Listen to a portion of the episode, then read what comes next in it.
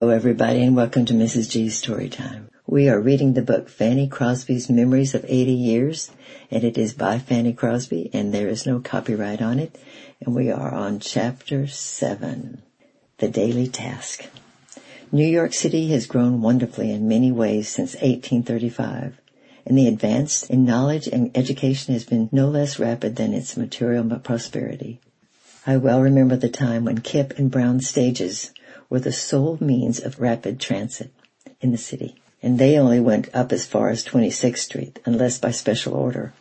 Our buildings were situated on 34th Street and 9th Avenue in the midst of the delightful suburban district in plain view of the Hudson River and the lawns and the fields which gently sloped towards the river. The rising hour at the institution was half past five during the summer when I first went there. But after 1837 it was changed to six, and some of us found even that hour too early to suit our inclinations. But unless we were able to give a sufficient excuse for being late at morning prayers, we were denied our breakfast as a penalty for our tardiness. After breakfast at seven o'clock, we enjoyed a lecture on mental and moral philosophy, and the rest of the morning and afternoon was taken up with recitations and singing classes until half past four. The evening was passed in listening to selections from standard authors. Sometimes during the breakfast hour they read to us from the newspapers, or we talked about the daring exploits of one of our own number, such as the killing of a mouse by a timid girl.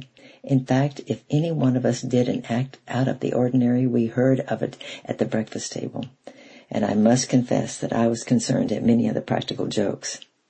We had a book in the institution generally called the shoe book, but I called it after the name of our shoemaker, Simpson on the understanding. In the evening, various books were read to us by students from a theological seminary in the city. And after they finished Stephen's Travels in the Holy Land, one morning a girl came to me and asked me what I thought would be read next. I replied, very likely they will read Simpson on the Understanding, which is a fine book, but you had better go and ask the superintendent. This she did, and with a merry laugh, he showed her the shoe book, adding, this is some of Fanny's work, I know. We had a postman whom I used to tease in every possible manner. I had never spoken with him in my life, but I would hide the pen and ink in his letter book, which annoyed him so much that he was anxious to see what sort of being could be so mischievous. Once while it was raining tremendously, I wrote the following lines and placed them where he would be sure to find them. Postman, come not yet. Wait till the storm is past, or you'll be ducking a get. The rain is falling fast. You have a new white hat as I have heard them say. Then postmen think of that, don't venture out today. Presumptuous man in vain, to stay your course I sing, in spite of wind or rain, the letters you will bring. Though you are such a dunce, I will not be cruel, but ask our nurse at once to make some flaxseed tea. To even scores with me, they sometimes return to joke at my expense. For example, the superintendent one evening when I returned home late from a lecture informed me that there was a Bridgeport farmer in the house who had come to visit me. Thinking one of my friends had actually arrived during my absence, I went to bed, joyful with expectation of seeing him early the following morning. To this end, I arranged my toilet with unusual care. I went to the office to inquire about my guest, and to my vexation, the superintendent handed me a copy of The Farmer a newspaper published in Bridgeport, exclaiming, Here he is. Bid him good morning. Once when I had infringed upon a rule, the superintendent called me to him and said that I must retire to my room. I went upstairs singing, My glad soul mounted higher in a chariot of fire, and the moon was under my feet. He at once called me back, saying, You are too willing. Don't break any more rules. Nor did my darings stop short of the governor of New York William H. Seward, who came to inspect our buildings. I thought it would be a capital idea to get him to pick up my ball of yarn, for I happened to be knitting when he called. And so when he was just a little away from me, I managed to drop the ball on the floor. The gracious man picked it up and gave it to me with a good word of encouragement. But one of the teachers saw what I had done and laughingly told Mr. Chamberlain, who remarked, Oh, don't say anything about it to Fanny, but we will never know what she will do next. Yet I must have been more prompt at playing jokes than at learning my lessons, for Mr. Hamilton Murray very often waited several days before I would give him a piece of verse I had promised him. Once, when his patience was exhausted by my long delay, he came to me and said, Fanny, I'm coming up in the morning. Will you have that blank verse ready?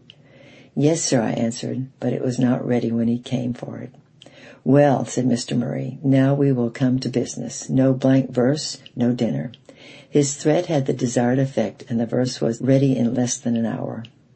Thus these trivial incidents helped me to make up the joy of life, and I think the poet Keble was certainly right when he wrote, The trivial round the common task will furnish all we ought to ask. Room to deny ourselves a road to bring us daily nearer God. We had many important days when famous visitors honored us by coming to see our work. One of the first of these that I remember was Count Henry Grattan Bertrand, the faithful field marshal of the great Napoleon and his constant companion during his exile at St. Helena.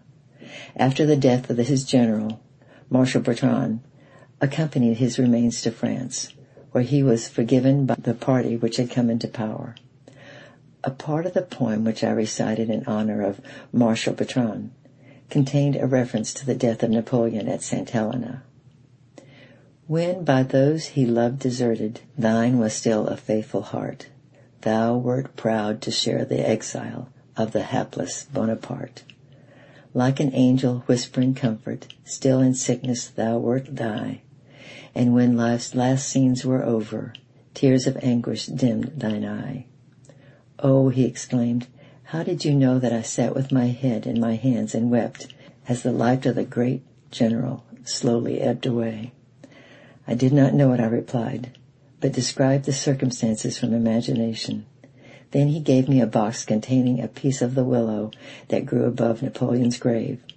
God bless you, he said in a husky voice. How I wish you could have known the emperor.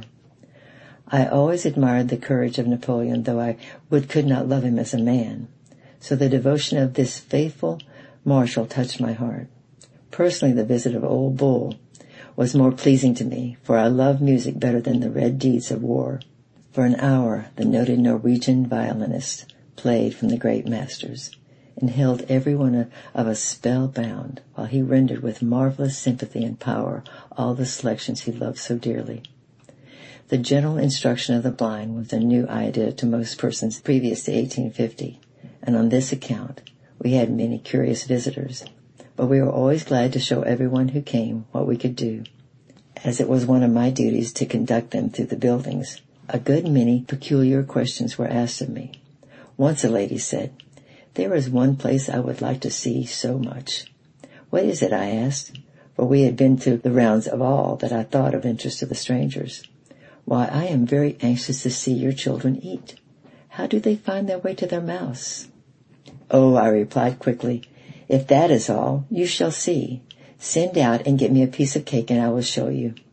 The same question was put to one of our boys and he answered it as follows. We take a string, tie one end of it to the table leg and the other into our tongue, and then we take the food in our left hand and fill up the string with our right until we come to our mouths. Mr. Anthony Reiff, our music teacher, could see perfectly, but on a certain occasion, while a party of us from the institution were staying at a hotel, the clerk of the place asked how long he had been with that way. For a joke, the teacher answered, all my life, and then the mistaken clerk carefully led him up to his room. But we were so favored with the scores of delightful visitors whom we loved to recall in later years. One afternoon the superintendent said to me, there's a gentleman waiting below, and will you be so kind to show him through the institution? I was only too glad to do so, and we went to the rounds of the building, until finally the stranger picked up a copy of my book, The Blind Girl and Other Poems. Not knowing me, he said, Oh, here is Miss Crosby's book. You know her well, I suppose? I admitted that I was acquainted with such a person and decided to have a little sport. And is she very admirable? was the next question. Oh no, far from it was my reply. Well, I'm sorry to hear that, he said, but I will take one of her books, and will you please tell her? When he was leaving, he handed me his card, and I learned to my utter astonishment that the visitor was a celebrated Professor Tellkampf of Columbia College. The incident immediately brought to mind the scripture advice, be not forgetful to entertain strangers, for thereby some have entertained angels unaware. I never saw Professor Tellkampf again, and I suppose he did not learn of the joke that I played on him. Not long after his visit, I entertained a young student of Columbia College under similar circumstances. The superintendent came up to the room where several of us were enjoying a delightful book, in no mood to be disturbed, and when he called for volunteers to conduct a stranger through the building, there was silence. Finally, I said carelessly, I'll take him through if I like him. When we were introduced, I did indeed like him, and we conversed for more than three hours, unconscious of the flight of time. He had bright hopes for future usefulness, and I also had my own dreams. So we compared notes together. We did not meet again until 60 years afterwards, but both of us were able to recall the minute details of our conversation on that day. He was Dr. Israel Parsons and became a successful physician in one of the most beautiful towns in central New York. After our second meeting, we saw each other yearly for several summers at the Assembly Park until the white-robed angel summons him to the celestial city. And that's the end of chapter seven. And chapter eight, but next week will be summer vacations. Oh, I wish you a very Merry Christmas and a Happy New Year. And I love you. I'm praying for you. And bye bye for now.